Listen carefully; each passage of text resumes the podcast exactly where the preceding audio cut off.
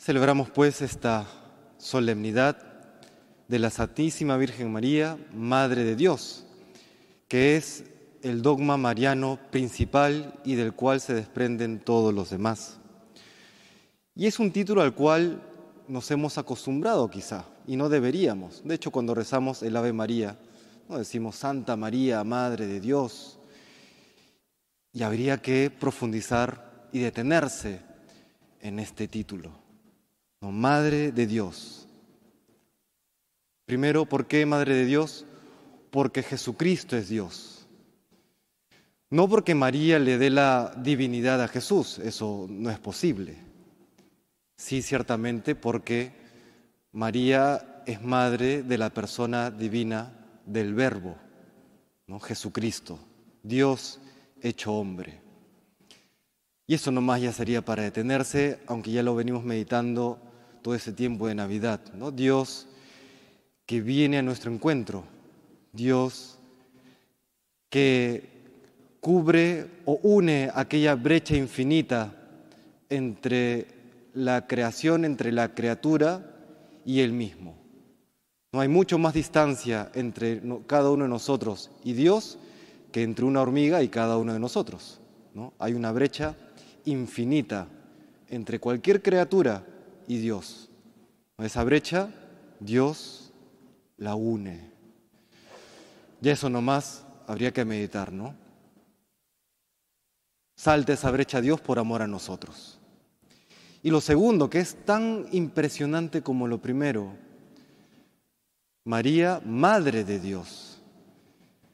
Dios ha querido entrar a este mundo, ha querido entrar a nuestra realidad a través de una mujer, a través de María.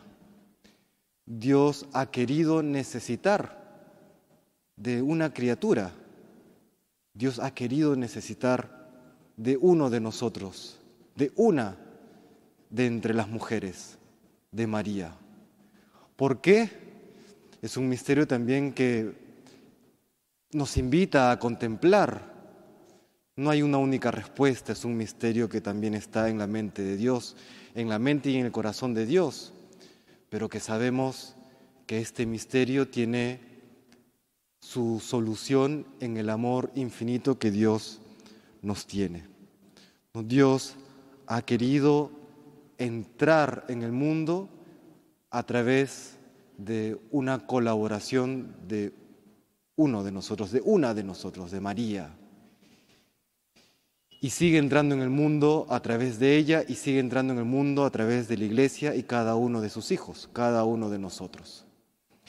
Esto es una de las grandes cosas que hoy celebramos en esta fiesta, en esta solemnidad de María, Madre de Dios. Que coincide además con el término y el inicio del año civil. Y siempre los términos y los inicios, o un nuevo inicio, es oportunidad para evaluar lo que hemos vivido, pedir perdón por en lo que hemos fallado, dar gracias por lo bueno que hemos recibido, porque todo se recibe, aunque a veces implica esfuerzo nuestro, sí, pero no siempre lo que hemos recibido es proporcional al esfuerzo. Por eso siempre que haya algo que recibimos, algún logro, lo que sea, siempre tiene también un aspecto de don, ¿no? Un aspecto de regalo, de algo que recibimos sin merecerlo.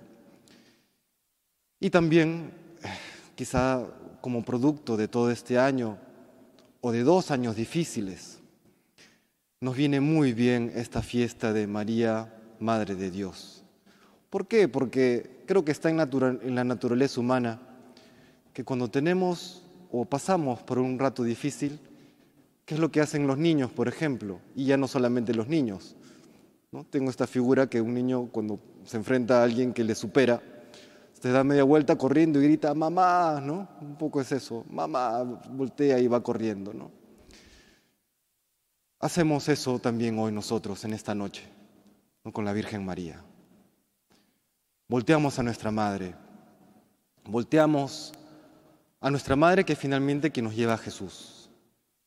Porque así como María ha sido a través de quien nos llega Jesucristo, nuestro Salvador, ella nos lo sigue entregando día a día, nos lo sigue trayendo, nos lo hace cercano. Así como meditaremos ya luego en la Epifanía, ¿no?, en aquel encuentro entre los Reyes Magos y la Virgen. ¿Cómo habrá sido? No lo relata el texto sagrado, ¿no? Pero si son como las mamás hoy, aquellas mamás desprendidas, aquellas mamás amorosas que no tienen miedo, y la Virgen María no tenía miedo. Cuando viene alguien a visitar a un bebé, a su bebé, ¿qué es lo que hace inmediatamente? Se lo entrega, ¿no es cierto? No te lo dice, ¿no quieres cargarlo? ¿No? Pues lo mismo hace la Virgen. Volteamos a ella porque necesitamos refugio. Vamos a ella porque necesitamos sanar. Necesitamos recuperar nuestras fuerzas perdidas. Necesitamos encontrar ese nuevo aliento y esa nueva fuerza para seguir caminando. Porque donde está la madre está el hogar, y donde está el hogar está Dios. Qué importante la familia, qué importante el hogar, qué importante la mamá. El papá también, por supuesto, pero hoy honramos a nuestra madre, ¿no? Porque es en ese seno familiar donde nos recuperamos, en ese seno familiar donde también encontramos lucidez, que a veces perdemos por la locura de la vida. Y entonces hoy que terminamos este 2021 y próximos ya a iniciar el 2022, retornamos a ese hogar, retornamos a la madre, ¿no?, para que nos ayude una vez más a encontrar lucidez, nos sane una vez más de aquellas heridas que nos hemos causado nosotros mismos o nos han causado los demás. La vida muchas veces es así, no es perfecta, está lleno de errores propios y de otros, ¿no? Pero sufrimos las consecuencias. Y es María, una vez más, la que así como cuidó de Jesús en aquel establo, pobre establo de Belén, nos sigue cuidando cada uno de nosotros y nos lleva a Jesús. Esta experiencia también de fin de año nos invita a meditar sobre el paso del tiempo, ¿no?, de lo efímero que es todo, en contraposición de la realidad eterna a la cual estamos llamados. Siempre el paso del tiempo me sorprende. Siempre me sorprende que por más bello que sea el instante, es fugaz. Piensen en la cena del día 24 o en el almuerzo del día 25, en familia, en amigos, con seres queridos. Piensen en aquel reencuentro con amigos y familiares que pueden vivir lejos y que visitan después de mucho tiempo.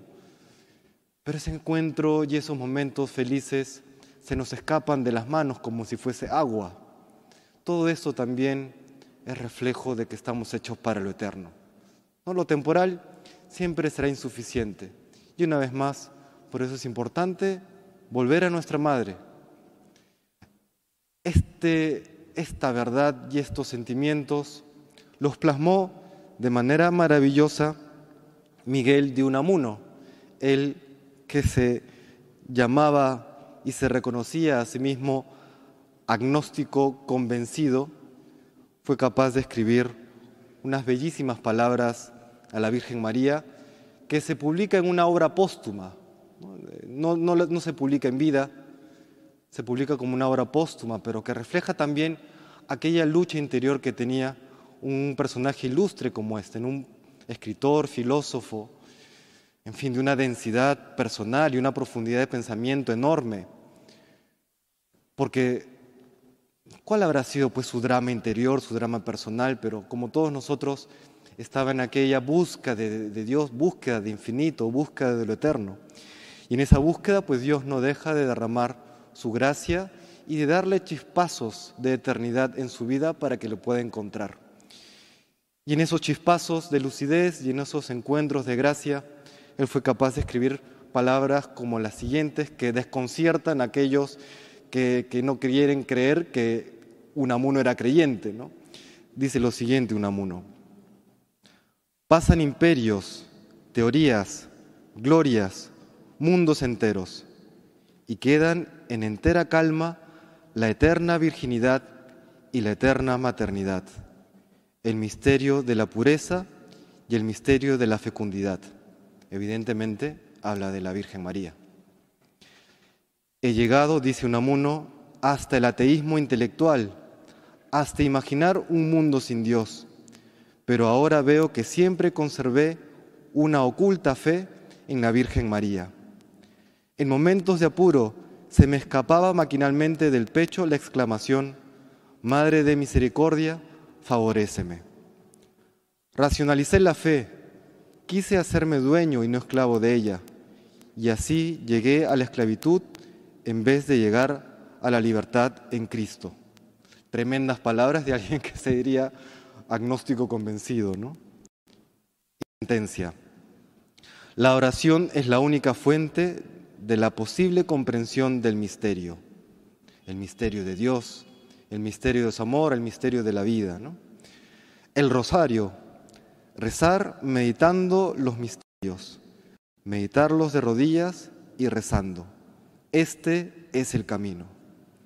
Impresiona saber que Unamuno, no sé a qué edad, faltaba poco, faltaba mucho para el término de su vida, no sabemos, pero impresiona como una persona que tuvo un drama toda su vida por querer creer en Dios y no saber cómo, encuentra refugio en nuestra Madre. De igual manera, ¿no? El Señor nos invita hoy, en esta solemnidad, a que en medio de las luchas que cada uno tiene y que aparentemente no hay respuesta, volteemos a nuestra Madre, Madre de Dios y Madre nuestra, que nos ayudará a emprender e ir por el camino correcto, que no siempre es fácil, es un mundo confuso, es un mundo en que hay muchas personas heridas y nos hacemos daño mutuamente.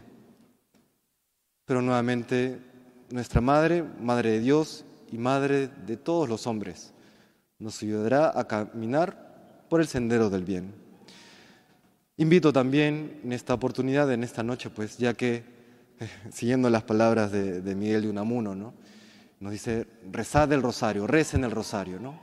Porque, ¿cómo será? ¿Cómo habrá intuido la importancia del rosario? Pero yo creo que es el Espíritu Santo que obraba a través de este intelectual para legarnos estas palabras a futuro, ¿no? Y decirnos que el rosario es el camino seguro para el encuentro con Cristo, que es finalmente lo que todos anhelamos, ¿no? Solamente Cristo sacia el corazón, solamente Él. Le pedimos pues al Señor que nos conceda estar más cerca de Él, más cerca de la Virgen. Donde está Jesús está la Virgen María, siempre es así, son inseparables. Le pedimos perdón por nuestros errores, nuestros pecados de este 2021. Le damos gracias por tantas bendiciones inmerecidas. Le pedimos también el consuelo y la fortaleza que necesitamos para vivir una buena vida cristiana, una vida santa en el año próximo que ya está por empezar. Que el Señor nos bendiga.